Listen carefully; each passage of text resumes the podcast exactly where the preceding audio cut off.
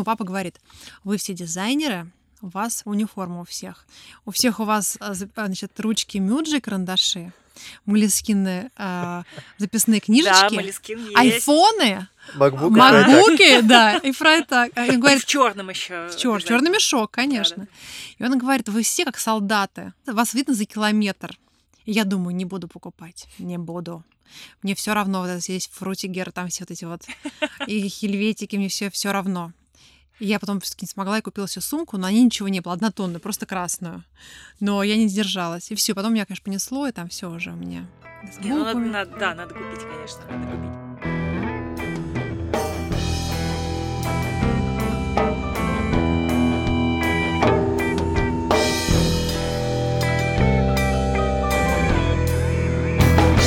Дизайн-подкаст. Всем привет! Это новый дизайн-подкаст. Андрей Кицин. Наташа Шендрик. И в гостях у нас Александра Санькова, директор Московского музея дизайна. И говорить мы будем про что? Про дизайн, историю дизайна, и музей дизайна, и творческих планах. Я, да. Сейчас все расскажу, как есть. Все, все честно вам расскажу. А слушать будем при поддержке онлайн-школы дизайна Bang Bang Education. Ну что, рассказать, как мы это все придумали? Ага, Конечно. Что началось? Я училась когда-то в Строгановке, давно-давно, на э, графического дизайнера. И когда мы занимались, нам показывали какие-то листы желтые, такие а, старые, с каллиграфией, где были засечками засечек шрифты, тушью нарисованы, говорили, вот это сделал чайка. Я думала, это чайка, наверное, какой-то дремучий, который умер давным-давно. И вот э, сохранились здесь работы. Жалко, что их можно увидеть только вот когда достают их откуда-то из папки, из шкафа. И, в принципе, вообще ничего нельзя было посмотреть, нигде э, ну, сходить про э, то, что рассказывал Александр Николаевич Лаврентьев, который э, у нас преподавал историю дизайна, и который сейчас проректор по научной работе в МХПА имени Строганова, Московской государственной художественной промышленной академии имени Строганова.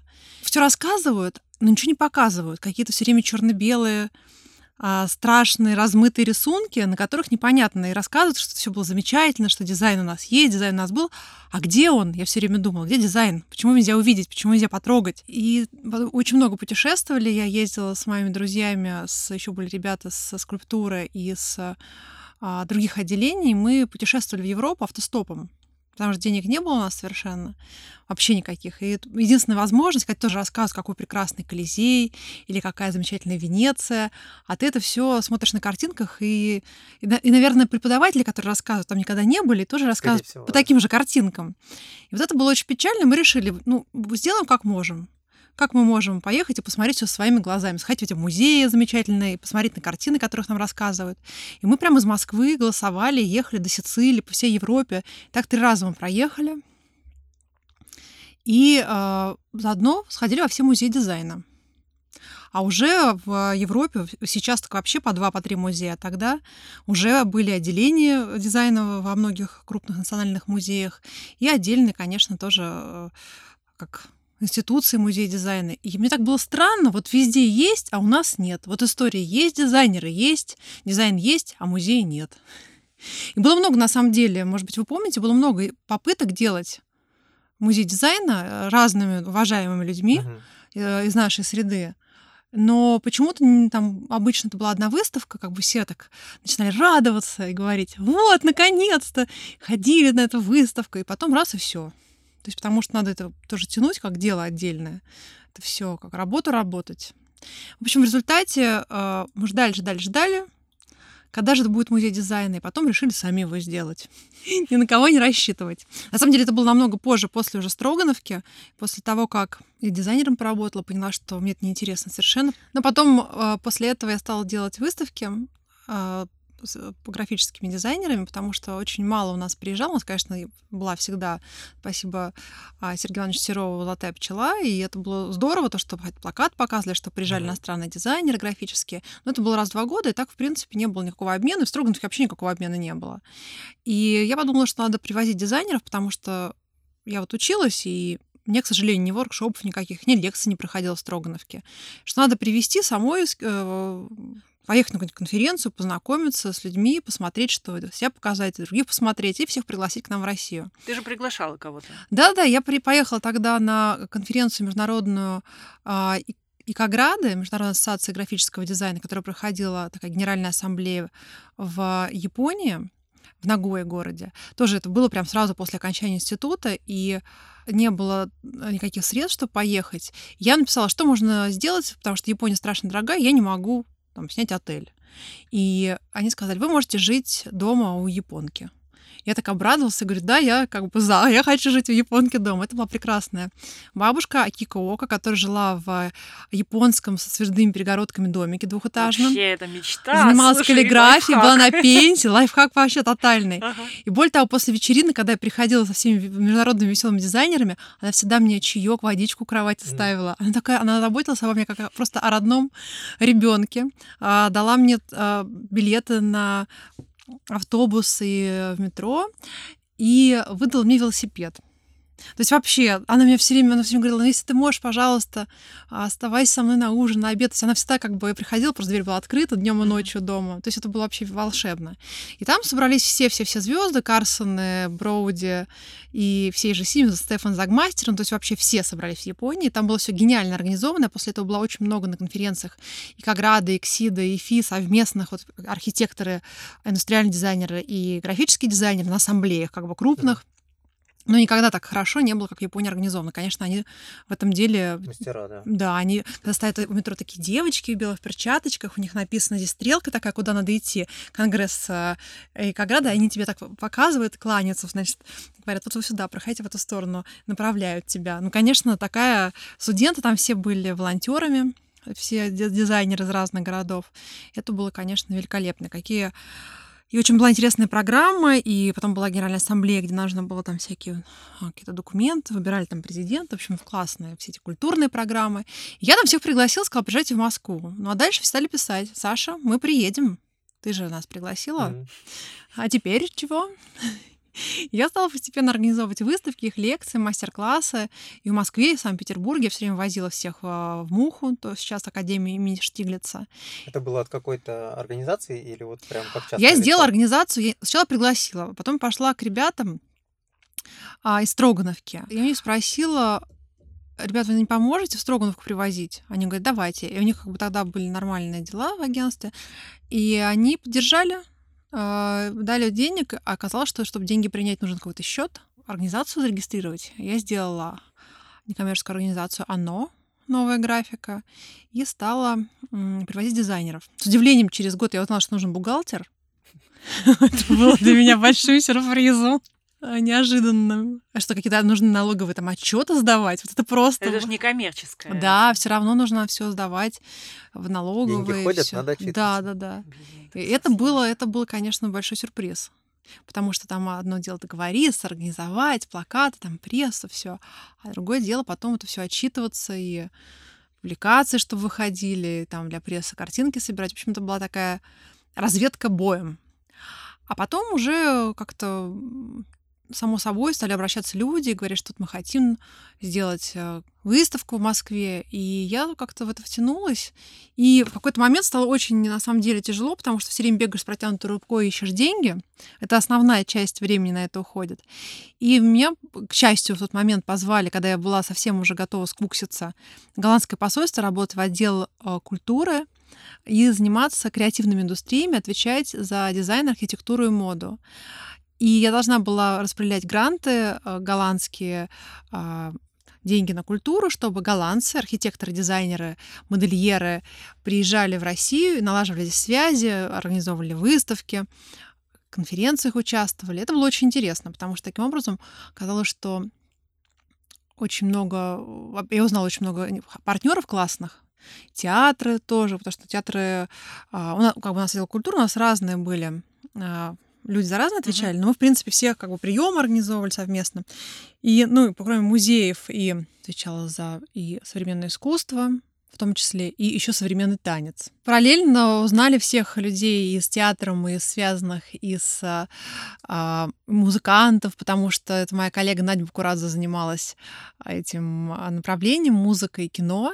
И так получалось, что, конечно, там все приемы совместно организовывали. В общем, большое-большое количество культурных партнеров мы а, познакомились в России. Это было безумно интересно и очень так цивилизованно как-то работа была в посольстве. И с Надей мы до этого работали в культурном центре «Дом». Я там занималась а, выставки, делала по дизайну. Я отвечала как раз за посольство, а Надя отвечала за музыкальную программу. И вот мы с ней сидели, она делает Канский фестиваль, видеофестиваль экспериментального кино. И мы... В городе Канск. Да, в городе uh-huh. Канск, в Сибири, от Красноярска еще два часа на автобусе. И вот мы с ней сидели в посольстве, я говорю, вот, я делаю от времени, а то вот делаю здесь выставку, то здесь какой-то мастер-класс. Но вот нет никакой стабильности, нет никакой стабильной работы. Вот хочется что-то вот глобальное сделать. А Надя говорит, а что тебе хочется? Я говорю, музей дизайна. Она говорит, ну давай сделаем музей дизайна давай. Говорю, как, денег нет, не в семье олигархов нет, к сожалению. Дизайна тоже нет. Да, она говорит, давай придумаем, как быть, что будем делать. Потому что Канск тоже очень долго раскручивался, этот кинофестиваль. Это как бы началось тоже все с шутки юмора, так бы Канны. Да-да-да. Известный фестиваль, а тут получается альтернативная история, короткометражки, экспериментальные в Сибири, фиг знает где. Но они много лет держатся, и, в принципе, в своем секторе они большие молодцы. И вообще Надя такое нес- нестандартное мышление. А, И мы с ней стали думать, что можно сделать, и решили, что надо делать музей в овощном ларьке. Потому что рядом с посольством жил дедушка Акоп, ветеран Великой Отечественной войны, грек наполовину, армянин. И у него был дом из 90-е годы, построенный самостроем. И в какой-то момент все сказали, там в центре живущие люди, что такое за позорище? Вот тут посольство, тут вообще такие уважаемые люди живут. И какой-то дедушка пристройку построил незаконно в 90-е, надо ее снести. И деда просто выгнали на улицу, и он тогда стал жить в овощном ларьке. И э, ларек поставил около посольства, подпитывался эне- э, электроэнергией, э, воды ходил набирать такой в банке из, э, там, не знаю, аквы минерали. И мы с ним вообще тусовались, дружили очень. А потом в какой-то момент они сказали, это вообще позор. Еще и электричество в посольстве берет. И взяли и ликвидировали его овощной ларек. И он стал жить в «Жигулях». И это Всё было меньше ужасно. и меньше. И, да, и он жить в «Жигу- в «Жигулях», и каждое утро он чистил дорожку, был такой свеженький, чистенький, подтянутый, не унывал, стоял в одиночных пикетах. К нему все время приходила куча прессы, он говорил, вы думаете, я умру, мне 80 лет, но я партизан, я на снегу спал, я не... вы все умрете, а я жить буду. Этот окоп у нас настолько просто впечатлил, что мы решили, что мы э, купим овощной ларек ему обратно. И он сделал там музей дизайна. Какой, э, какой дизайн, такой музей, как бы, как вот. А что нам, а что нам делать? Какая ситуация у нас есть, так она и будет. Будем устраивать там круглые столы, будем подкасты делать, повесим видеокамеры, будем приглашать звезд, дизайна мировых, собираться в овощном ларьке, садиться там за столиком, на табуреточках раскладных. И говорим, Акоп, ты будешь директором музея дизайна? Он говорит, девчонки, знаете, как бы я с вами хоть куда. Но сначала я квартиру получу, а потом уже, да, то я сейчас я буду, у меня опять ларек купить, я дальше не смогу уже с властями бодаться. И э, пока, значит, Акоп э, добивался а, квартиры, мы э, с Надей подумали, посоветовались с нашим другом Степой Лукьяновым и еще с, с архитекторами студии АБ, Артбля, Мишлабазов. Нам говорят, зачем вам ларек? Возьмите коневозку. Коневозка классно. Такая форма архитектурная. Там, значит, красную дорожку можно открыть, а все заходят, от- у вас открытие выставки. И мы стали искать коневозку. То есть, представьте себе, я сидела в отделе... Как это большая, да? Да, такая? да, да. Ну, на двух лошадок. Мгм. Такая бе- белая такая. Как грузовичок, да, только Грани, с, э, грани такие. И Ага. раз такая белая коневозка, из нее красная дорожка. Раз. красиво. И там даже повесочные площади есть, можно там несколько чего-то повесить. И вот у нас, а, я вот сидела в голландском посольстве, сидела и звонила. Алло, здравствуйте, вы уж на коневозке искала. Оказалось, не так просто купить. Да, потому что у нас все-таки не так, э, не такой вот вторичный рынок коневозок развит. Потом еще нужна машина была специальная, чтобы это все перевозить. Угу. Это же тоже целая проблема. Тогда мы посоветовались с нашим а, другом Степой Лукьяновым, рассказали, что мы будем делать музей дизайна. Степа Лукьянов наш арт-директор, и Степа сказал, о, классно, давайте делать. Коневозка, не, не, это вообще не катит, давайте автобус искать. Я говорю, давайте. Все, все по мобильным форматам, да? По мобильным. Ну, потому что мы подумали, что если как бы вам лень идти в музей, музей к вам приедет. И будем мобильными, будем приезжать к людям, в, в регионы будем ездить, будем останавливаться у школ, приезжать в не знаю, дома отдыха, куда угодно. Такой будет. Бременские музыканты такие. Мы к вам заехали на час. Я помню, была шикарная презентация в в артплее, по-моему, да, да? Там все было уклеено, там видео, там фото, все дела. Автобуса не было, но все было уклеено. Да, это Степ придумал. Супер фирменный стиль от модной студии. Да, да, да. А это тоже было смешно. У нас как бы все говорят, почему вот вам голландцы сделали, у нас э, Лава Амстердам, э, такое агентство, да, сделали да. нам фирменный стиль. Все говорят, вот у вас там российский музей, московский музей. Ну что же вы же не, не обратились к а, дизайнерам, к москвичам, которые бы это разработали. Мы сидели просто с Хансом, а, а Волберсом, который руководитель и как бы владелец студии Лао Амстердам, ведущий дизайнер. И я ему говорю, мы хотим в автобусе сделать музей. Он говорит, классно, а я хочу фирменный стиль вам сделать. Мы такие, ну да, пожалуйста, у нас только денег нет. Он говорит, ну ничего страшного, я вам просто сделаю. Вот они сделали один, нам не понравился фирменный стиль, потом второй нам не понравился фирменный стиль.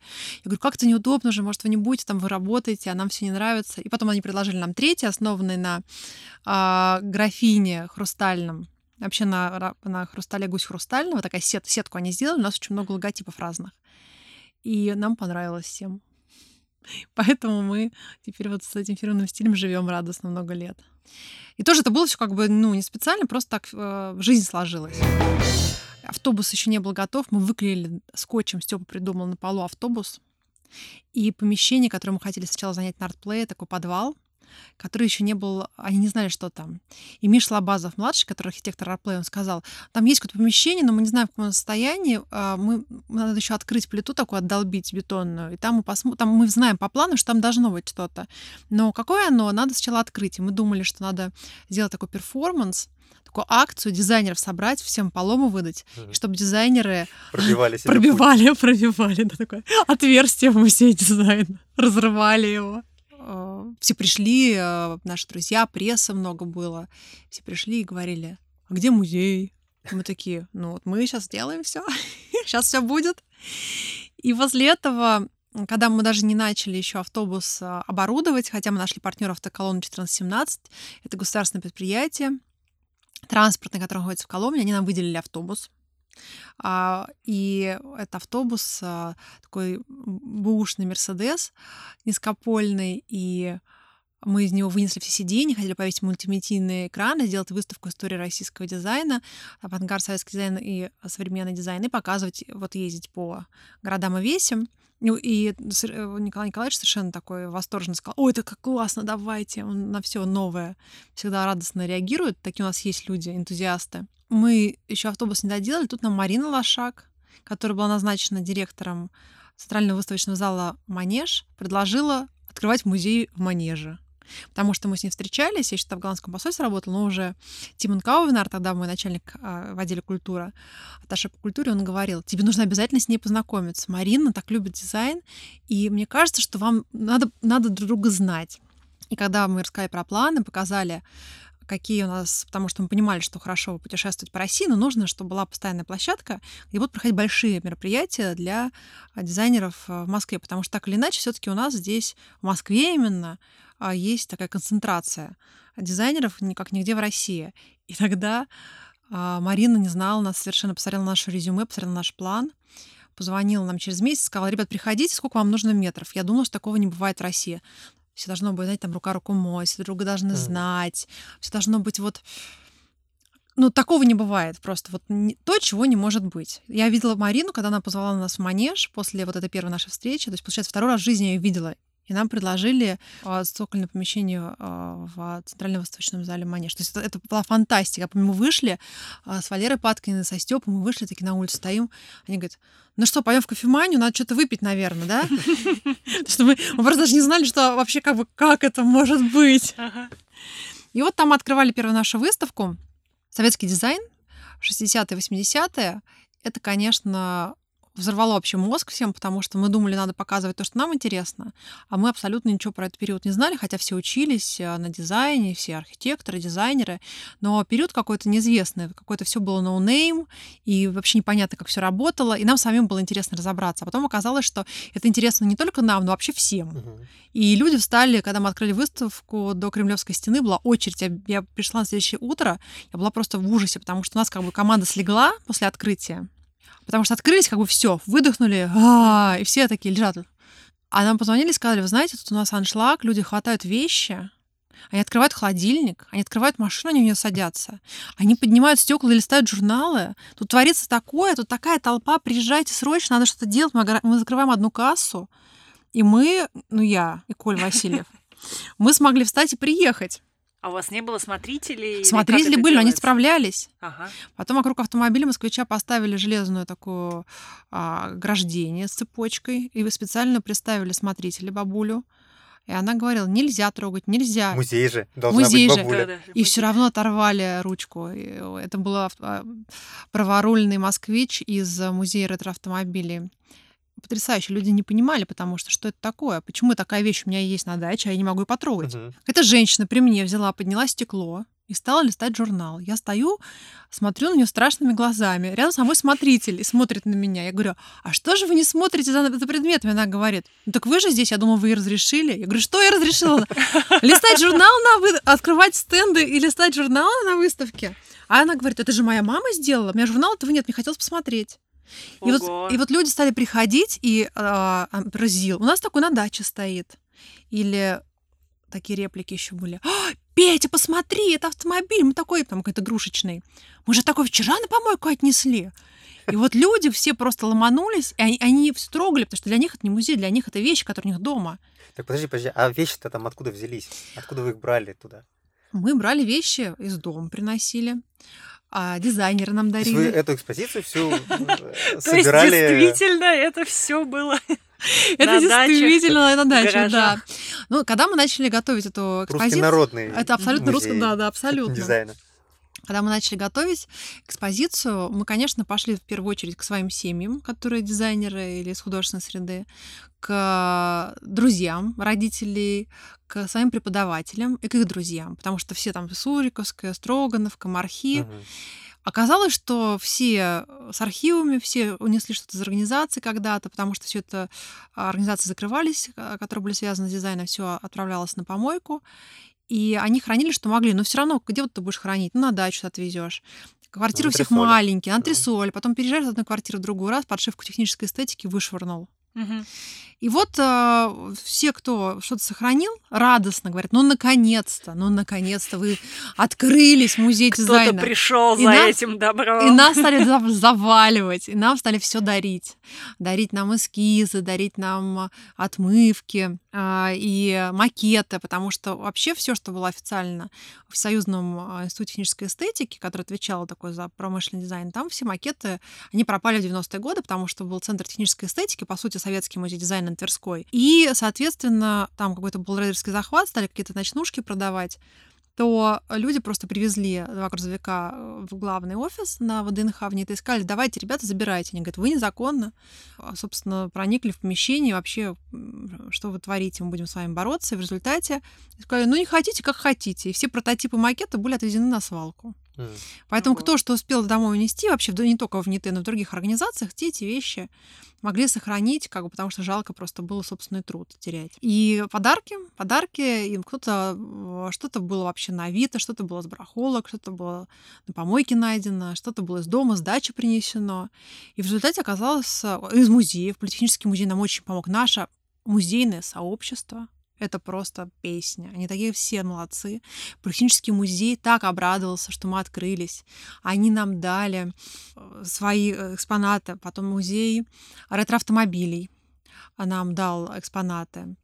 Прям в постоянно, да? Нет, нет, нет, они дали для выставки, А, для но они, они Мгм. просто радостно нам все выдавали. То есть не было вопросов, что вы за музей какой-то новый, а что вы там делаете, какого-то дизайна непонятного. Такого вопроса ни у каких руководителей музеев не было. Мгм. Все нам выдавали все, что нам надо было, тут же как бы наоборот, всё, что лежало не в запасниках, никому не было интересно, вдруг стало Мгм. кому-то Все-таки интересно. объяснять, что такое русский дизайн, им не приходилось. Нет, не приходилось. То есть дизайн в СССР был.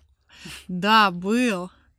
И а, было очень интересно, что и был игровых томатов музей такой маленький частный. Мгм. И были еще у нас а, интересные вещи окопов нам очень дал Валерий Сергеевич, который промграфику а, возглавлял и который а, был таким ведущим дизайнером а, в промышленной графике. И когда мы приехали к нему на дачу брать работу у него на выставку, он мне сказал, Саша, ты где раньше была? Вот я просто в тоске, что-то никому не нужно, жег свои архивы в Мгм. костре. Ой-ой-ой. И вот и такие истории, каждый дизайнер приезжаешь, они говорят, ну где же ты была? Вот мы буквально переезжали вот недавно, выкинули, там квартиру разменивали, и все выкинули. И вот все время идешь и такие слезы, потому что ты понимаешь, что вот вчера было, а сегодня уже нет. Или, например, а, Марина Михеева говорит, я вам отдам, там у меня есть из НИТ много чего сохранилось.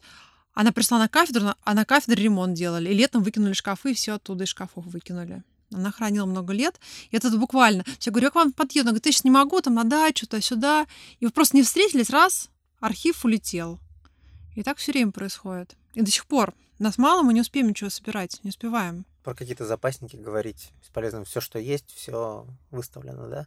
Нет, у нас очень много. а, У нас есть такая, такие партнеры классные, Вурман, голландская компания, потому что я когда уходила из посольства, я не понимала, как мы будем свозить выставку, как мы будем Мгм. Это же транспорт очень дорого стоит. А где мы будем хранить все это, потому что нас завалили вещами. И э, Тима, вот Каувинар меня познакомила с Денисом Ван Диманом, а, голландским руководителем логистической компании. И просто мы пообедали, и он сказал, знаете что, я вам помогу.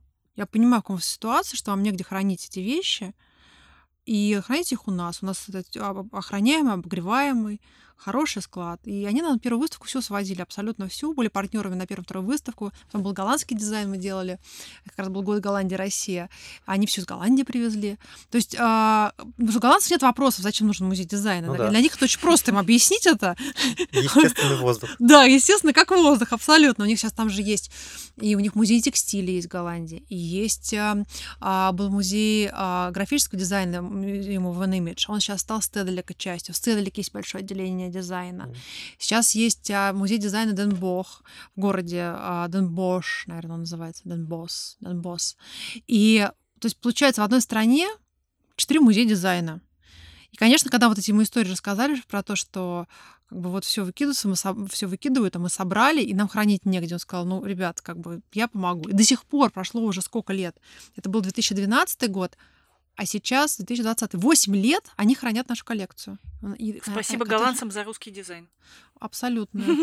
Верно. Слушай, а вот про вещи, про вещи, а расскажи про людей. Ты же общаешься вот с теми, кто был тогда активен и, э, ну, и со- составлял, собственно, какую-то творческую мощь. Да, сначала был полный восторг, потому что, а, конечно, как нас дизайнеры поддержали советские, они вдруг увидели в нас каких-то людей, которым можно отдать, которые которые покажут, расскажут, а, как- Которым не Который- все равно. которым Да, все с равно вдруг, относятся. потому что вообще это в многие годы было никому не нужно. Мгм. И э, сейчас у меня сначала был такой восторг от того, какие они умницы, какие они молодцы, как много они сделали. И я просто и в восторге от них. Но теперь уже они какие-то друзья стали. Вот как друзья. Вот я приезжаю к ним просто в гости, потому что я соскучилась. Потому что они все... э, ну, Мы очень много еще снимаем видео. И сейчас стали лекции снимать на видео э, и современных дизайнеров, потому что понимаем, что должны быть материал, должны быть подкасты, должны быть аудио, видеозаписи, потому что все уходит в лету. Потому что если нету записи, там, фото, фото э, съемка не проведена на мероприятии, если нет видеосъемки, если нет подкаста, там аудиозаписи, все. Все ушло как бы в трубу. То есть прошло мероприятие, пришло 20 человек, а дальше до свидания никто об этом не знает. И поэтому мы теперь очень все документируем. И э, мы стали снимать кино про дизайн и стали э, к первой же выставке советский дизайн мы стали записывать видеоинтервью с дизайнерами. Для, мне, для многих дизайнеров это были первые в жизни интервью вообще. Раньше же все было безымянным. Там завод номер, художественное конструкторское бюро номер. Упаковщица номер пять. Вот, да, Да, абсолютно. Почтовые ящики. Да. почтовые ящики, полстраны на почтовых ящиках. Вот сейчас у нас идет э, в а, Третьяковской галерее «Западное крыло» выставка «Мир, дружба, дизайн». Она посвящена а, товарам народного потребления, сделанным на военных предприятиях. Как раз вот почтовые ящики, все там представлены uh-huh. в полном объеме. Со всей страны, Уралвагонзаводы, а, Ижевские предприятия, все, что было в Ленинграде. Вот везде же, потому что все должны были оборонные предприятия, обязаны были производить гражданскую продукцию. И а, приходили, например, в НИТЭ дизайнеры и говорили в Екатеринбурге, нам нужно, вот мы производим снаряды, но нам нужно производить гражданскую продукцию. Что мы можем сделать?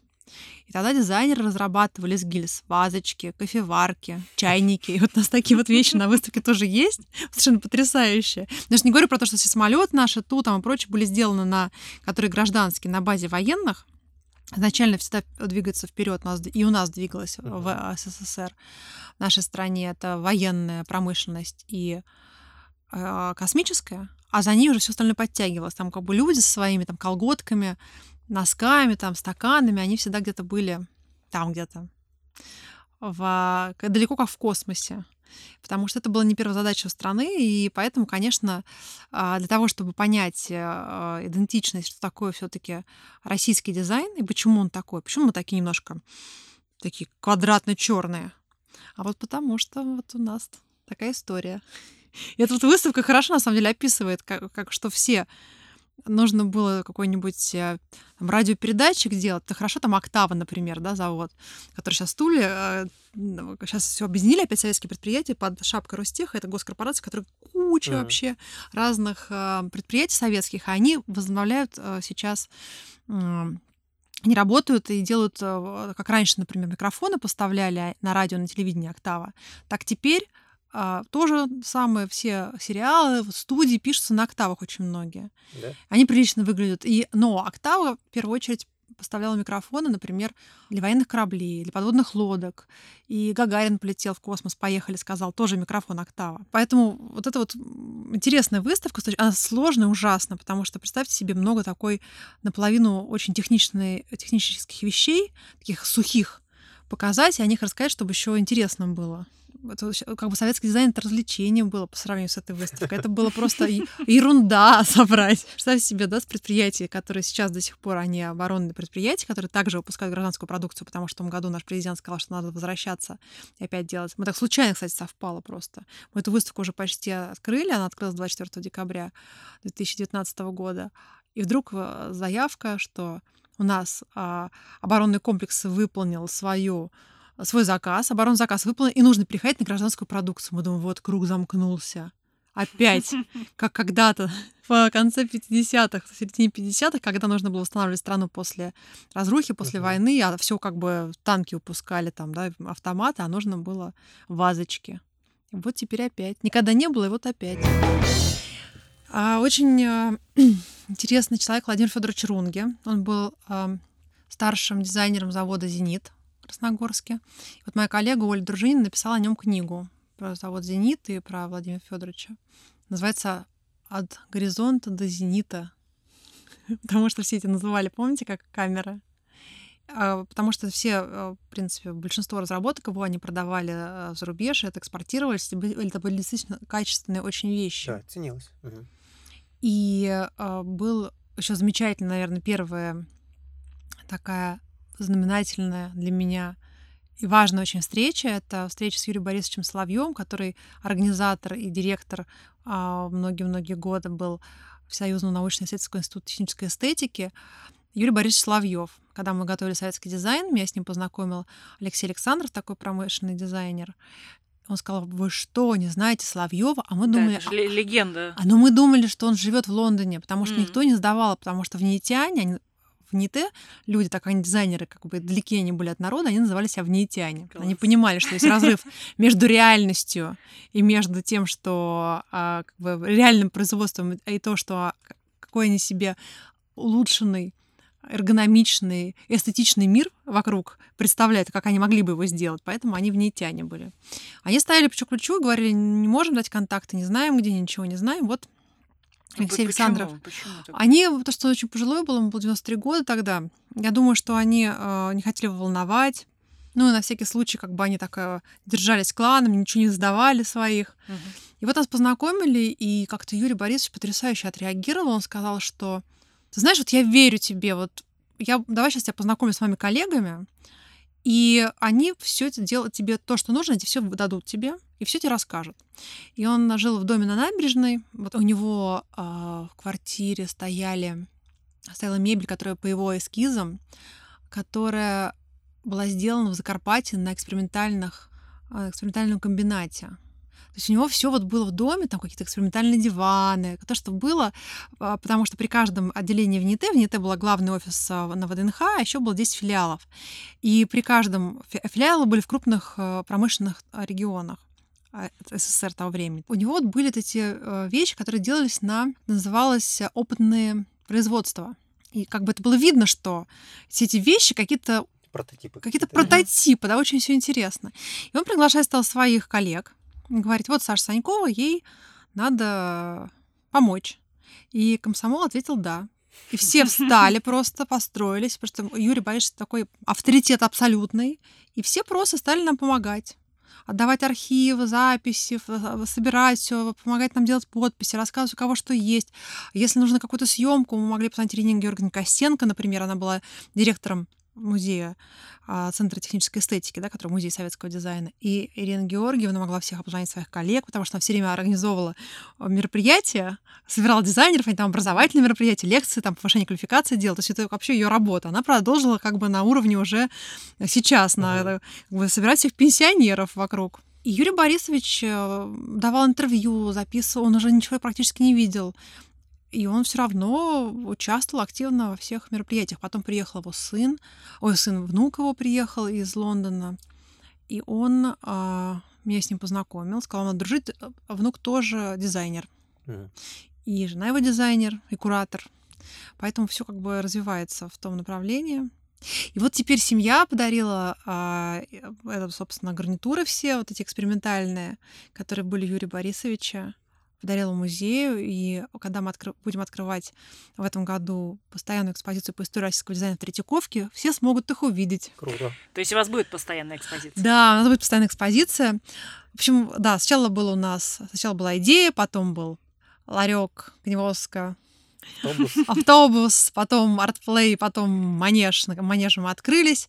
Потом пришел новый директор после Марины а, Лошак и сказал, не нужно мне здесь никакой дизайн, и нас выгнали. После этого мы делали выставки на разных площадках музейных. В Пушкинском музее у Марины, датский дизайн, британский дизайн делали музей декоративно-прикладного искусства и Центр моды дизайна. Мы открывали наши выставки системы дизайна, делали с Гёте-института проекты, которые рассказывали про традиции современность. И, в общем-то, мы путешествовали по России. У нас еще есть офигительный совершенно проект, потому что все время хотелось показать историю российского дизайна, но площадки у нас своей не было. И мы тогда а, подали на грант Сибура, а у них региональный проект, и мы получили грант. И на- мы смогли сделать прототипы тех экспериментальных проектов, которые были уничтожены в НИТ, там такси в НИТ, там БелАЗ, ну как БелАЗ По был, чертежам, да? по чертежам, да, мы нашли Ого, кто дизайн. это делал? А это делала а, Оля Дианова, такой дизайн-завод. Они чертежи, ну, например, Азрикан, Дмитрий Азрикан, который сейчас живет в Чикаго, он а, руководил группой, которая делала Сфинкс, а, такой компьютер «Умный дом» комплекс, а, который мы в тоже... Советском Союзе в Советском был умный Союзе. дом. Да, они делали, Ага. это был так, он руководил в НИТ отделом перспективного, перспективных разработок. И они, чертежи остались, вот он нам помог э, как восстановить все, и мы сделали заново все это на 3D-принтерах, на фрезерных станках. Вот Оля Дианова все это выточила. Они с- вместе с Умер Джауда, вот это у них был дизайн-завод, он на британке а, руководил промышленным дизайном долгие годы. И вы, на выставке мы собрали, у нас получилась а, выставка как матрешка. Степ придумал такую конструкцию. То есть как бы эта идея мобильности и того, что мы должны путешествовать по России, все показывать, она Мгм. сохранилась. И Степа сделал такую выставку. Представь себе ящик. На него ставится меньший ящик. А на него потом ставится колпак, который еще чуть поменьше, а внутри объект. То есть получается это матрешка. Когда вы все это собираете внутрь, Все собирается Колп- да, колпак, да, то есть бо- большой ящик мы переворачиваем с ручками, в него поменьше ставим, в него колпак, внутрь кладем предмет. И это с- само как бы выставка, она может путешествовать, потому что ее подиума, они являются ящиками. Мгм. И также плоские стенды у нас выдвигались, такие две а, плоскости, из которых выдвигалась третья, и, а, на болтах держалась. Она, Ну, как бы сейчас эта выставка у нас вот в Красноярске в музейном центре показана. Мира-1. А вы сами выходите на региональных, э, на региональные площадки? Да, мы выходим на площадки, говорим, мы привезем выставку благотворительно. Вход, самое интересное, вход бесплатный. И То есть ходят, ходят Все- люди? толпы, просто толпы, потому что это, это вообще тоже фишка. Потому что Сибур нам сказал, вы что хотите сделать, а музей говорит, у нас потеряна там прибыль, а, потеряна прибыль. И мы думаем, что же нам делать? Мы там говорим, давайте мы оплатим, например, билеты. А нам в Красноярске говорят, да вы что, как вы оплатите, например, если к нам придет там 50 тысяч. Мы говорим, как может 50 тысяч прийти на дизайн? Они говорят, спокойно, бесплатная выставка, сейчас весь город прибежит. Мгм. И посещаемость колоссальная на самом деле. И вот эта выставка, она, мы, мы лекторов посылаем. Наташа, кстати, говорит, ты не поехала, да, в Красноярск, мы тебя звали? Да, потому что Наташа как раз Шенрик, у нее там а, плакаты на выставке на этой. Потому что там а есть отдел, а, раздел современного дизайна, и там все наши и промышленные дизайнеры, и графические дизайнеры, и книжные дизайнеры по чуть-чуть, но представлены, потому что мы стараемся, чтобы все были охвачены. Мгм. Эта выставка, она путешествует, представляете себе, бесплатный, бесплатный история дизайн, бесплатно в город приезжает. Мне кажется, что это просто То вот проект мечты. да? вот Да, всю но, но это мечта. Все дела. Да, это, но это мечта абсолютная. Чтобы я была студентом, я могла посмотреть на это поильники Татлина, которые только в книжке черно-белые были. А мы их там взяли, нашли этих бабушек и дедушек, которые в печах обжигают, которые формы заново сделали нам. Мы это все заново еще производим, все эти вещи. И там шьем костюмы, чертежи находим, как это выглядело, там поильник, там фотомасса работа, делаем их Мгм. реальными, потому что ну, одно дело на картинке увидеть, другое дело увидеть реальный объект. То есть у вас начиная от э, 20-х Да. годов, да, и через все весь Советский Союз Да. и до современного. Это небольшая выставка, собственно, на ее основе мы сделаем потом историю российского дизайна, избранная в Третьяковке, но в Третьяковку уже мы готовимся, сейчас эта выставка, когда приедет из регионов, потому что мы показали в шести городах. И как, какие отзывы какие-то вы собираете, разговариваете? Да, мы еще обязательно какие? местных дизайнеров приглашаем, союз дизайнеров. Например, в Нижнем Новгороде выступали дизайнеры, которые делали суда на подводных крыльях. Мгм. Там, то есть, ну, как бы, если есть а, промышленность в регионе, мы в выставку добавляем то, что а, в, на месте Локальное, производится, да, локальное, Мгм. И плюс еще обязательно а, делаем круглые столы с участниками местных дизайн-сообщества. И, конечно, по дизайну просто ничего не происходит нигде. Но вот в Нижнем Новгороде хорошо, там есть э, Рейкин активный, Мгм. Дмитрий. Ну и Арсенал там хорошая площадка. И Арсенал хорошая площадка. Мы в Арсенале тоже там делали выставку, еще Фантастик Пластик. Мы вторую сейчас выставку еще делали с Сибуром. Фантастик Пластик про дизайн из переработанного пластика. И прям всех прям зовем, потому что в России так мало делают из переработанного пластика. У нас там работает очень много из Голландии, Бельгии, Германии, Италии. Потому что сейчас весь мир вообще подорвался на пластик, по сути, дешевый, как бесплатный материал. А получается, что и в России сейчас только начали разделять мусор. Мне год назад понадобилось э, найти производство, которое занималось бы производством чего-то из переработанного пластика. Я ничего толкового не нашел вообще. Люди, я которые- понимаю, да, они наверня- наверняка есть. есть но- на Западе такие у них технологии, они причем делают еще классно. Они придумывают про голландца, а потом они не продают технологию, они отдают. Они М. дарят тебе и обучают. Да. Просто чтобы вы делали, а, делали дальше, перерабатывали пластик, просто учат То есть для них это не цель какой-то там заработка. заработка, да. да, они действительно про, Они, про, они про environment вот Они реально, они реально лидеры, конечно. И Круто. а, там есть а, такая фан-пластик компания, там а, два партнера, один инженер, а другой архитектор. И они сами строят, они говорят, например, купить а, 3D принтер стоит там 25 тысяч, а мы можем сами собрать за 5. Мгм. И после этого в 3D-принтере выстраивается эта программа, он большой, там они делают скамейки, стулья печатают.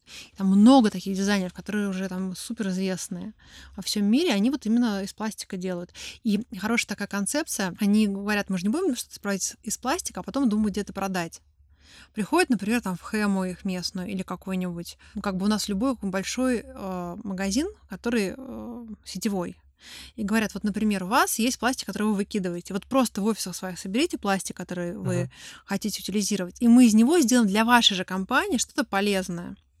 Ну, то есть, условно, а, можно а, сделать из пластика, который остается от а, там, обедов сотрудников, собрать за год и сделать урны из этого переработанного пластика для всего, для всех офисов а, по всей стране. То есть, ну, как бы должна быть замкнутая вот эта экономика, в том числе замкнутый этот процесс потребления, переработки мусора, тогда, собственно, это становится классным, то что ты, твой мусор, он на тебя же Мгм, работает.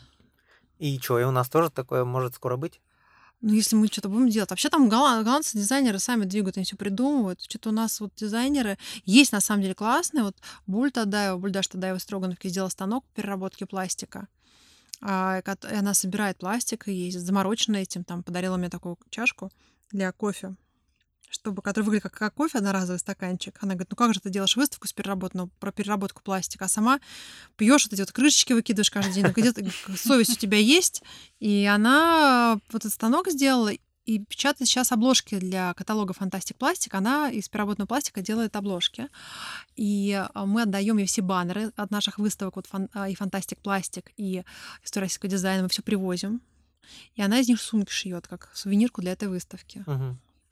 А, чтобы она у нас отвечает за то, чтобы переработать наши а, жизнедеятельности, а, продукты в новые что-то интересное. Просто может быть по-разному. Можно и как бы баннер тоже ведь пластик. И с ним что-то делать, как фрайтек они. Да, да, да. Вон, как они зажигут просто. Да, У кого из дизайнеров нет фрайтега? У вас есть? У есть. меня нет. Вот, вот я тебе подарю.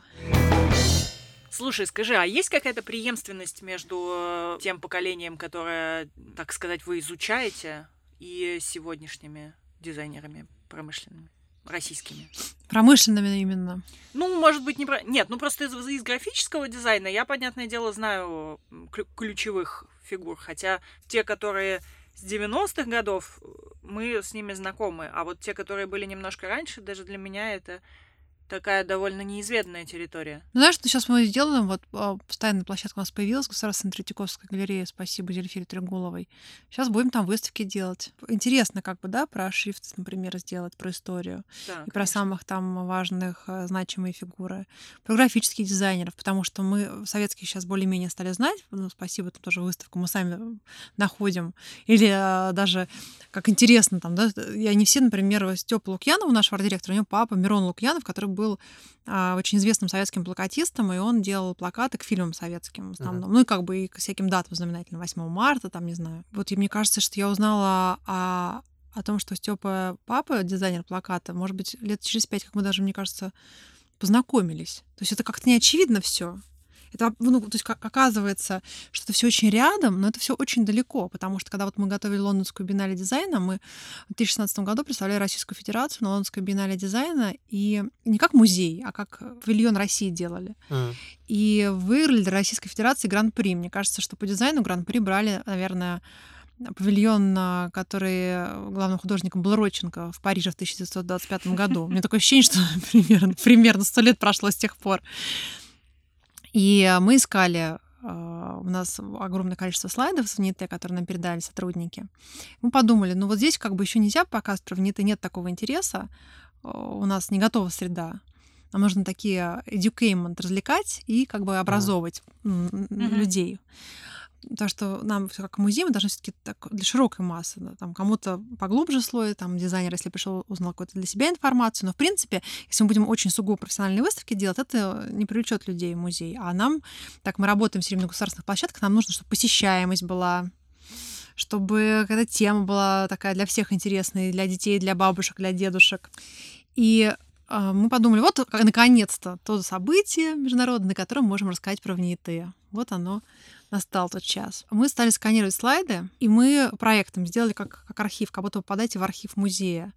А, Есть несколько слайдов, к ним подпись. Можно взять как бы такую табличку было и а, прочитать про этот проект. А все были слайды просто под номерами. Тоже Степа Лукьянов сделал проект. Мы сняли кино, про всех очередной раз собрали. У нас они такие уже звезды, они так все уже говорят, мне что лучше сказать, не покороче или подлиннее? А мне как? А мне в каком? В белом приходите или там в черном? У вас какой фон будет? Они уже просто реально сейчас все наши нитяне прекрасно на камеру работают, просто вот супер обучабельные. И а, вот на этом биеннале мы показали а, советский дизайн промышленный. Когда ты гран-при получила, все говорили, у вас что, дизайн был? Мы вообще в шоке, вообще как это? У вас все было, а мы об этом ничего не знали. А мы говорим, да мы сами не знали вообще-то.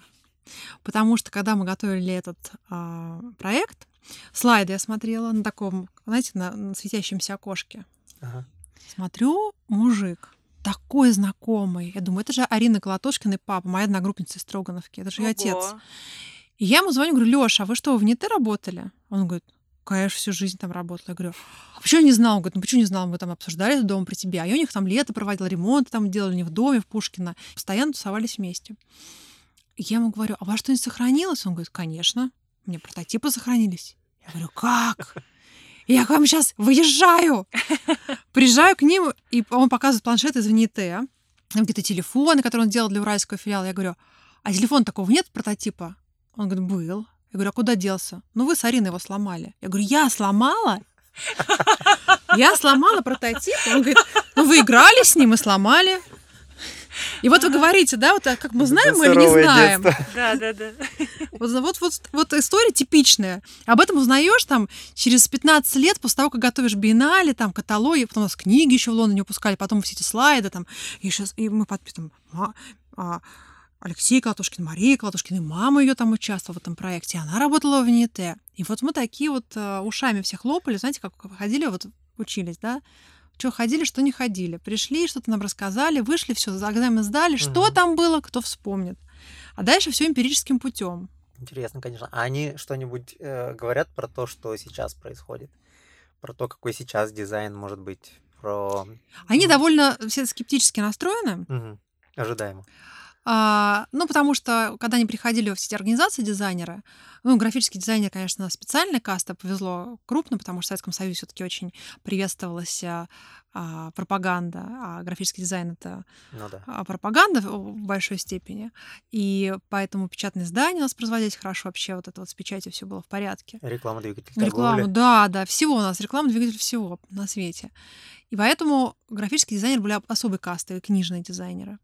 А промышленные там сидели, ковырялись, а, очень мало чего получалось а, довести до реализации, или очень много изменений было. Там uh-huh. то же самое дизайнеры и модельеры, и те же самые дизайнеры мебели, дизайнеры игрушек, это была большая проблема, потому что, чтобы реализовали в том виде, в котором есть, это э, надо было... завязано на производство, да. Да, производство говорило, у нас нет фурнитуры, у нас нет там какой-нибудь шпона нужного цвета, uh-huh. у нас нет этих пуговиц там, у нас нету какой-нибудь машины оверлока. И дальше как бы хотели как лучше, а получалось как всегда. Все, что было завязано на промышленность, это как бы была тяжеленная история. Получается, что э, дизайнеры в принципе. Сначала хотели сделать жизнь лучше, мечтали все, вот такие они были, идеалисты, приходили работать все институты дизайна, там, не знаю, институт мебели, институт игрушки, научно-исследовательские институты были. По любому поводу у каждого министерства был свой институт дизайна. Uh-huh.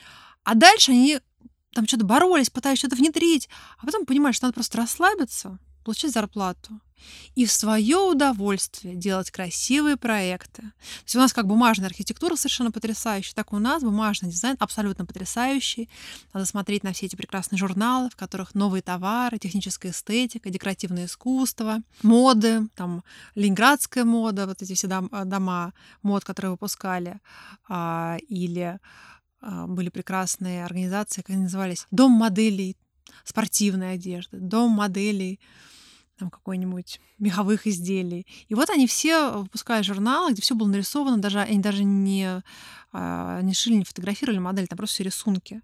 Как бы вот как могло бы быть, если бы угу. было Дизайн бы. стол, да? Дизайн стол. И тоже с автомобильной промышленностью очень угу. все автомобильные, особенно с автомобильной промышленностью ругались, потому что разрабатывать проект там 6 лет, например, 5 лет, а потом раз, и какое-нибудь производство купили, и привет готовое завод поставили. Зачем разрабатывать свою технологию? Зачем что-то делать? Еще до революции, когда все стали развивать автомобильную промышленность, там, в Америке или там, в Германии, uh-huh. и все эти были автогонки, Русабалт, у нас это все. У нас э, наше дореволюционное еще купечество, они сказали, какой нам автомобиль, зачем нам автомобиль, дороги, дорог у нас нет в России. Кто у нас будет покупать? У нас совершенно нищие, у нас как бы некому покупать, потому что а, неплатежеспособное и очень в основном а, население бедное. Если нужно купить, вот они развивают, там свои технологии вкладываются в новые все эти эксперимент, эксперименты, гонки. Ну вот потом надо будет, у них купим. У нас так всегда пошло, просто с самого начала так все вот было. Ну что, полкан, построишь летучий корабль? Куплю какие-то вещи, которые были, конечно, хорошие. Кто-кто были клевые? Суда на подводных крыльях, всякие там снегоходы, вот это все, что было такое на грани оборонного и гражданского, там авиация, вот это все было нормально, вертолетостроение. И, кстати, привлекали дизайнеров. Вот сейчас два дизайнера Блоха отдала нам его архивы, и он а, мисс а, вертолета делал интерьеры, такие красивые картинки, такие альбомы, как интерьеры будут сделаны. Они же там продумали эргономику, чтобы было все удобно, чтобы можно было легко сориентироваться в кабине, как бы, да, что, что в управлении. Потому что это важно, это называлось раньше эргономикой, вообще до, еще до-до-до. В НИТ инженерная психология, когда нужно на интуитивном уровне понять. Психология? Да. Опа. Потому что это может инженерная психология, потому что это, ну, собственно, дизайн спасает жизнь. Угу. И если ты понимаешь, на какой рычаг в нужное время нажать, или как бы если в ситуации паники ты понимаешь, какой штекер куда, например, на каком-нибудь реанимационном оборудовании нужно воткнуть, то это как бы реально спасет. То есть, если хорошая сделана там какая-нибудь навигация, ты при а, пожаре сможешь выйти из здания. Вообще, тут, знаете, иногда, когда плохая навигация, это какая ужас какой ужасный. Mm-hmm. В аэропортах, когда приезжаешь куда-нибудь, да, в какие-нибудь приличные аэропорты сразу, ох, какая навигация, понятно. Идешь, да, как бы и не думаешь, куда идешь, потому что сам, само идется. Вот как важно. Да. Да, так немножко все на коленке. Вот. М-м. И, в общем, да, у нас э, нам все время не хватает народа, нам все время нужна помощь во всем, потому что мы выставки сами там заказываем, сами едем, все это печатаем, потом все это клеим, все это режем. То есть мы как бы на самом деле все делаем сами. До сих пор у нас к нам приходят волонтеры, потом остаются с нами. А много-много лет мы были просто волонтерами, там 5 или 6 лет. Мы сидели вообще как бы... Э, все должны были работать на каких-то других работах для того, чтобы музеем заниматься. И вот только когда э, нам наш проект стал поддерживать Сибур, мы там смогли какие-то себе небольшие совсем зарплаты э, платить, ну как бы, чтобы люди как бы полноценно занимались полный день а, там менеджментом, например, когда региональные проекты, надо там говорится, что была реклама, что был там эфир, что был пиар агентство, как бы или работало, или там сами материализы делать. Ну, как бы каждый раз по-разному, но просто надо полноценно, постоянно заниматься каждый день. Сколько сейчас? У нас да. сейчас, у нас сейчас а, а, наверное, 12 человек, но у нас нет необходимости ходить на работу каждый день. То есть вот Степа, например, он в электротеатре работает арт-директором, и у нас арт-директором. Еще «Синий фантом» газету делает. Ну, то есть на разные проекты, там Андрюша Сильвестров, режиссер, вот мы сделали фильм «Авнете», и э, как бы понятное дело, что он там снимает какие-то свои другие проекты, и есть некоммерческие, некоммерческие, но вот с нами, то есть люди приходят еще на проекты, делают проекты и уходят. То есть uh-huh. можно прийти там, при, подсоединиться. Вот Наташа делала каталог на «Бумажной революции», выставка, которая была показана в Берлине и в Берлинском музее дизайна Брёхом, и в Бельгийском музее дизайна в 2017 году. Это был год а, как раз революцию сто лет праздновали, мы сделали бумажную революцию о графическом дизайне 20-30-х годов, потому что все идеи были реализованы на самом деле в то время, а только дизайн графический, все как бы шло в производство и все реализовывалось. Поэтому мы решили сделать бумажную революцию, такую выставку. Наташа сделала там небольшой такой супер а, бюджетный, ну, в смысле, производства а, каталог, который, между прочим, смели там они. Приятно. Они сказали, а больше не будет? Мы говорим, у нас тираж вот один. Они говорят, а что, больше не привезете? Мы такие, да нет. Все закончилось. А про книжку расскажи, которую вы издали. Вот я ее за границей видела, а в Москве, кстати, так и не видела. А у тебя нет ее? Нет. Мы тебе подарим. Давайте. Вышла книжка «Советский дизайн», потому что выставка путешествовала. А на русский язык ее вообще перевели? Нет, а кто за это будет платить? Фига. Ну как, это же наш дизайн, в конце концов. Да, дело в том, что Phaidon ищет партнеров, как бы есть британское издательство Phaidon, которое про архитектуру и про а, арт и дизайн делает, как бы оно такое мировое по искусству. Есть вообще что-то крупнее Phaidon а? Вот не знаю, да. И они сказали, давайте мы хотим вашу книгу выпустить. И мы с ними сделали, когда вот мы выиграли биеннале в Лондоне, угу. заметили, я да? сидела там, не, нас не заметили, я пошла во все издательства. А, вот я так. подумала, я сижу все равно в Лондоне. У нас там училась наша коллега Наташа Кальштейн. Она училась и жила в Лондоне, и мы всем вообще коллективом жили у нее. И вот там было, у нас были смены, мы дежурили на, в павильоне нашем по очереди. И у меня было какое-то время свободное. Я говорю, давай, Наташа, я схожу во все издательства. Я просто там Файднов, Ташин, и во все сходила. И они говорят, а мы все хотим с вами работать. Мы такие, опс. Что, вот так тоже бывает, да? И они сказали, давайте мы сделаем книгу «Советский дизайн». И, собственно, это и есть а, основа нашей коллекции.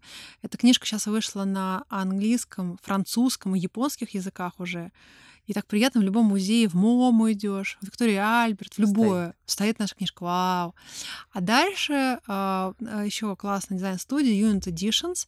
они после биеннале сказали, мы хотим, мы выпускаем только книги о дизайне и распространяем их только в музеях. Мы хотим сделать книгу о ВНИТ. И вот это ВНИТ, э, открывая утопию забытые архивы советских дизайнеров, Эту книжку они напечатали, ее можно заказать э, в любой точке мира. У них как бы фиксированная цена с доставкой, она там 40 mm-hmm. фунтов стоит. Но они вот купишь, они домой к тебе придет посылка. Тоже на английском языке. И потому что когда приходишь здесь, хочешь какую-то книжку сделать, все говорят, классно, классная книжка, а деньги есть? Мгм. А как бы денег-то нет. И поэтому сейчас у нас вышла книжка, вот она а, выходит, она, она сейчас предзаказ. Мы сделали с Файденом еще один проект. А в, с апреля а, 2020 года она будет в продаже. Книжка называется Soviet Space Graphics о а, журналах научно-технических, техника молодежи, наука и жизнь и всяких других наших любимых журналах, которые, в которых были а, много иллюстраций. Весь материал вы сами, да, собираете? Да, да, да. И, И то есть вы- издаете им просто на Да, да, да. издавать. Да. А, Текст я написала, и а, Таня Зборовская, редактор, она собрала биографии художников, Мгм. которые было очень трудно собрать, потому что никто их как бы не анализировал эту информацию. Там э, есть э, прекрасные журналы в этой книге «Знание и сила». Я э, как-то написала какое-то количество, там, 65 тысяч знаков. В результате они все сократили, сказали, будет только вступление. Это было так жалко, потому что там про развитие космонавтики, как сначала микробы летали в космос, потом как мартышки. Это было ужасно интересно. Я прочитала из все... этого же можно сделать еще какой-нибудь. Это просто так интересно. Это было ужасно. Я сидела эти журналы, например, нужно было писать текст. А у нас журнал, например, папы моего на даче. Мы привезли в Москву. Мы их так все время показываем на выставках. У нас сейчас на выставках техника молодежи уехала Виктория Альберт на выставку машины Cars, которая проходит до конца апреля. И Барбикон путешествует. а, Выставка называется Into the Unknown в неизвестность. И на ней тоже наши, э, из нашей коллекции Мгм. журнала. Я потом подумала, что, собственно, всем так интересно. Мы сидим на журналах в завал просто. Надо же с ними что-то сделать, раз такой спрос вообще на тему на эту. И э, послала несколько картинок, а они там на редакционной коллеге сказали «Срочно! Срочно в печать!» И э, вроде бы, да, мы с этими книжками каждый с этими журналами всю жизнь, да, все Да. подписки были папы, мама, дяди, тети. И Да, все да, это даже кто не, кто не читал, все равно выписывал, да? Да. Да, на было. даче лежала, я помню. И у нас, и когда, Мгм. собственно, появились первые две коробки у нас в музее, это когда, собственно, на сдаче папа говорит, вам не нужны? Смотри, какие картинки хорошие, возьми.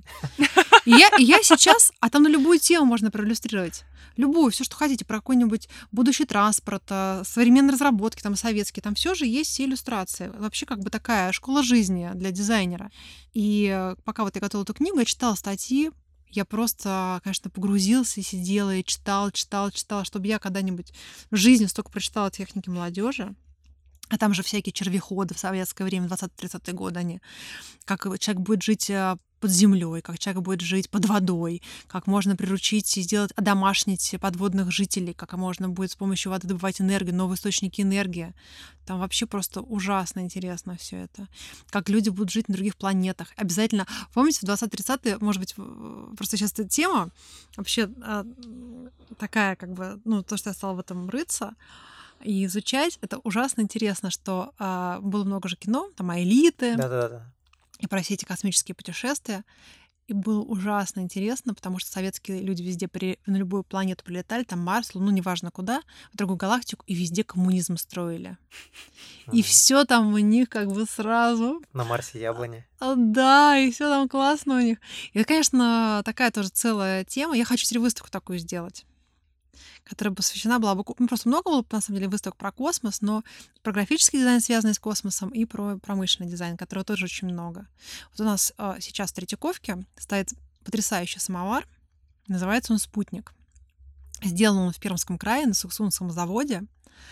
Они, по-моему, двигатели для самолетов выпускали. Вот такая у них тоже такая побочка гражданской продукции. Представьте себе самовар, шар. У него кольцо, орбита. Кольцо Мгм. сделано из пластика. Потому что пластик 60-е годы, модняк. У самовара три ножки с такими шариками, как у спутника. Мгм. А сверху заварочный чайник, потому что он электрический, сверху он подогревается, там чай заваривается. Это как раз и есть спутник, это должен по орбите заварочный чайник. Мгм. Это спутник, который должен вокруг планеты самовара летать. И это вот квинтэссенция всего, можно сказать, вообще ро- российского, русского дизайна. Самовар и космос. Все. Это, это вышка. просто. Это вышка просто. Все, дальше, дальше некуда. Я когда была в- с выставкой Фантастик Пластик, Если сейчас запустить это, представляете, в, в Это тираж, очень, это очень вообще странно выглядит. Я это видела. Больше того, мы для книжки это просили, вот э, как раз этот самовар, потому что это какой-то артефакт просто не, не, нечеловеческой странности. Да, да, да. И мы были, когда в, в Перми открывали выставку у Наили Лахвердиевой, музей современного искусства «Фантастик Пластик». И Наиля такая говорит, вот у нас тут Пермский край, это самовар. И потом мы пошли знакомиться с руководителем Союза дизайнеров Пермского края. И он мне говорит, я ему рассказываю, у вас такие тут самовары производили. Он говорит, так это же Константин Собакин, я его знаю. Я говорю, как вы знаете этого человека? Он говорит, да, он в деревне живет. Че, поехали? Я говорю, как сейчас? А это было там два часа ночи, мы с ним водку пьем. Ого. Я говорю, сейчас? Он говорит, ну да. Так когда же ты еще с Собакиным в деревню доедешь? И я, знаете, вот еще бы лет пять назад бы, я бы, наверное, встала бы поехала. Но у меня самолет был в 5 утра. Я тоже понимала, что это три часа. И если я сейчас поеду к Собакину в деревню, я никогда не вернусь в Москву, наверное, уже. И уже там, и дальше как бы по цепочке, да, там все дела. Я подумала, Саша, держи себя в руках, надо хотя бы по телефону взять интервью у Собакина. В 2 часа ночи это неприлично ехать в гости. Я, я сдержала себя, но я мечтаю попасть к Собакину в деревню. Мне кажется, надо, чтобы появилась не только мысль про ресайклинг материалов, но и ресайклинг тех идей и мыслей, которые, которые там люди писали-то в эти журналы. Все, что сейчас актуально, оно, ну и тогда об этом думали. Все новое, Всё хорошо было, забытое да, старое. да-да. Да, да, да. Только у нас нет, нет преемственности. У нас никакой вот это вот преемственности нет. Все каждый раз все отрубается и заново придумывается, потом снова. Все с белого заново. листа, да. Все разрушить до основания, а затем. А затем, а затем мы ждем, пока какому-нибудь голландцу понадобится перевести книжку на русский язык, и вот тогда она появится. Да. Вот сейчас у моего друга Шенгас Хейна вышла книга про авангардиста, про авангард. Он как бы собрал все-все-все документа- документы про а, то, как жили художники авангарда, и как они взаимодействовали, там тусовались, какие у них были интересы, как бы про жизнь, про их. Мгм. Написал книжку, она вышла в Голландии на голландском языке, а потом ее сейчас перевели на русский. Его издательство нашло здесь партнеров, они перевели. То есть надо, чтобы а, у нас так всегда нет пророка в своем отечестве. Очень крутая Ой. книжка, кстати, да. Я нахожусь в процессе чтения ее. Да? Да, да, да. Я еще не прочитала. Ну, стыду своему, но я прочту. надо прочесть, да. Это Ее. Шенк 10 лет писал. Ого. У Ну, него- да, он у него- прям У него был большая. грант, он должен был написать его за два года, и он говорил, он говорил, Саша, скажи мне, я не могу понять, что случилось с Татлином, о чем он думал. Я говорю, а что такое? Вот он же был таким идеологом, он же был таким а, талантливым, он же, он же всегда был бескомпромиссным. А потом он стал работать в театре и как бы забил на все эти свои авангардные идеи. Говорит, ну просто есть хотел. Он Мгм. просто, ему надо было как-то жить, как-то работать, просто тупо выжить. Не надо искать никакой высшей идеи. Почему он вдруг, он говорит, свернул с своего пути? И вот, и вот Шенк много лет там размышлял над всем этим, как, почему случилось вот так. И жалко, конечно, то, что убрали очень много текста вот из нашей книжки про космос, потому что там а, много всяких интересных деталей про архитектуру космическую было, и про вот этот вот кра- промышленный дизайн, и про ткани, как вот все это развивали эту тему. Там было очень много таких подробностей, но они сказали, что для массовой аудитории в мире это, возможно, будет неинтересно. Но интересны картинки, такая очень базовая информация, а я там как бы стало интересно копаться а, в деталях, как это эти вот мечты о там, городах, а, там, ну, это еще тоже 20-30-х крутиков, как он думал, что будут летающие города, как там будут люди в капсулах, индивидуальное строительство. Вот сейчас нам в капсулы как раз потребовались бы, чтобы в самолете не летать, то сразу раз тебя в изолятор Мгм. с коронавирусом. А так вот было бы индивидуальное передвижение капсулы, вот сейчас бы можно было слетать куда-нибудь в одиночку. А я все время смотрю на это... Или сказать, мы, наш дом, наш дом отчаливает на месяц. Да, я все время смотрю на э, проект нового расселения НЭР, и мне так хочется, чтобы это было воплощено. Там э, город на 200 тысяч человек и не больше. Когда больше людей, то сразу следующий город строят. Мгм. Вот прям мечта. Ну, сейчас вроде бы пошла такая тема, что надо развивать регионы, что надо все как бы... Вот почему Сибур так делал? Потому что у них есть а, как бы и у других больших Программа развития программ регионов. развития регионов, потому что сейчас деньги не должны вкладываться в Москву, сейчас все в регионы. На Москву практически вообще ничего невозможно найти, потому что все в регионы. Это классно, это правильно. Я как бы страдаю от этого страшно, потому что у нас здесь площадка основная музей дизайна, мы все время ищем спонсоров, партнеров, нам это очень важно. Но а, идея сама, то, что развивать регион, супер. Как бы, потому Ну, что конечно. не, не может все быть э, централизовано. Это неправильно при такой территории, Ну и при том, что все ресурсы все-таки распределены. конечно. И тут мы опять приходим к геополитике, ко всем этим проблемам масштабов страны. Дизайн Да. thinking. Design thinking.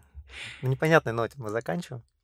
Ну, мы перемонтируем Ну, мы потом. подумаем, ну, мы подумаем об этом. Дизайн thinking. Давайте Да. подумаем об этом. Да. Да, мы на самом деле А. заговорились. Я бы, я бы еще сидел бы и слушал, блин, так классно. Да. Ну, слушайте, с вами разговаривать, знаете, не тумбы на выставке двигать. Не не- не швей- не швейные машинки носить. Подкаст писать не тумбы двигать. Спасибо большое. Спасибо. При поддержке онлайн-школы дизайна Bang Education. Про кино не сказала про историю российского дизайна. Ничего, ну ладно. Что можно онлайн бесплатно смотреть на нашем сайте. И на YouTube мы все выложили, четыре серии. Историю российского дизайна мы выложили. 4-5, нет? Четыре. И на БМ как раз показывали. смотрел. А, или я про ВНИТ смотрел.